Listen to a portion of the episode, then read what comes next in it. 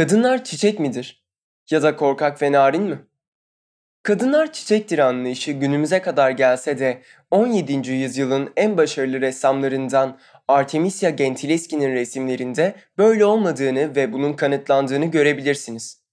Artemisia döneminin nadir kadın ressamlarından biri olmakla kalmıyor, en başarılı ressamları arasında da kendisine yer ediniyor. O dönemde çoğu kadın ressam eserlerini erkek isimleriyle yayınlıyordu. Çünkü ön yargıyla ya da sansürle karşılaşmak istemiyorlardı. Artemisia annesini on iki yaşında kaybeder ve ressam olan babası Orazio Gentileschi ile yaşamaya başlar. Orazio oğlunu ressam yapmak ister. Fakat bir yandan Artemisia da ressam olmak istiyordur. Orazio kızına ev işleri yapması gerektiğini ve normal bir kadın gibi bir eş bulup evlenmesini söyler. Zaman içinde kızının oğlundan daha yetenekli olduğunu görür ve kızını kendisi asistan olarak yetiştirmeye başlar. Daha sonra yakın arkadaşı olan ressam Agostino Tassi'den dersler almasını sağlar. Ancak bir akşam Tassi ve yardımcısı atölye kapısını kilitleyip Artemisia'ya tecavüz ederler. Tassi Artemisia ile evleneceğini söyler ve Artemisia biraz olsun rahatlar.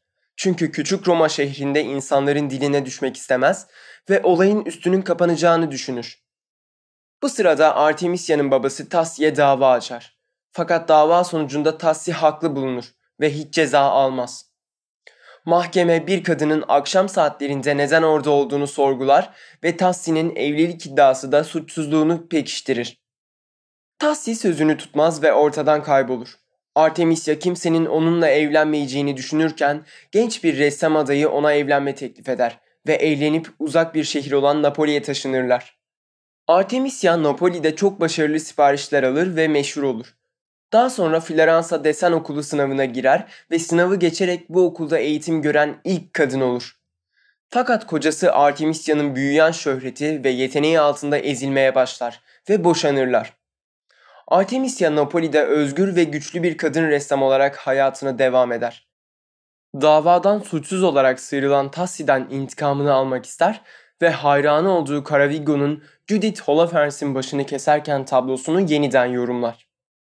Caravaggio'nun tablosu ile Artemisia'nın tablosu arasındaki en büyük fark Judith'i yani Holofernes'i öldüren kadını tasvir ediş şekilleridir. Caravaggio, Judith'i bir eliyle güç alıp kurtulmaya çalışır vaziyette, yüzünde narin ve kırılgan bir tavır olan biri olarak betimlemiştir. Artemisia'nın tablosunda Judith yanındaki kadınla birlikte Holofernes ile büyük bir soğukkanlılıkla mücadele içindedir. Çünkü Holofernes'in suçunu biliyorlardır. Bu tablo ile kişi arasında duygusal aktarımı güçlendiriyor ve kişiye ondaki mücadeleyi hissettiriyor. Ayrıca Caravaggio eserinde kanı Artemisia kadar canlı ve gerçekçi çizememiştir. Artemisia'nın tablosuna baktığınızda kanın renginin daha canlı olduğunu ve çarşaflara bulaştığını görürsünüz. Judith olarak resimde kendisini çizmiştir. Buradan da rahatça Holofernes'i Tassi olarak resmettiğini ve intikamını bu şekilde aldığını söyleyebiliriz. Çünkü o resme bakan herkes bu vahşi görüntünün sebebini akıllarına kazıyacaktı. O dönemde üretilen eserlerde kadın objeden ya da model olmaktan ibaretti. Bu tutumda eğitim biçimi, çevre ve dönemin sanat okullarının yaklaşımları etkiliydi. Örneğin sanat akademilerinde kullanılan erkek bileği terimi başarılı bulunan kadınlar için övgü maksadı ile kullanılırdı. Fakat Artemisia'nın tablolarındaki kadınlar her zaman istediğini koparan, güçlü ve savaşçıydı. Hem Artemisia hem onun tasvir ettiği kadınlar eminim ki başkalarına ilham olmaya devam edecektir.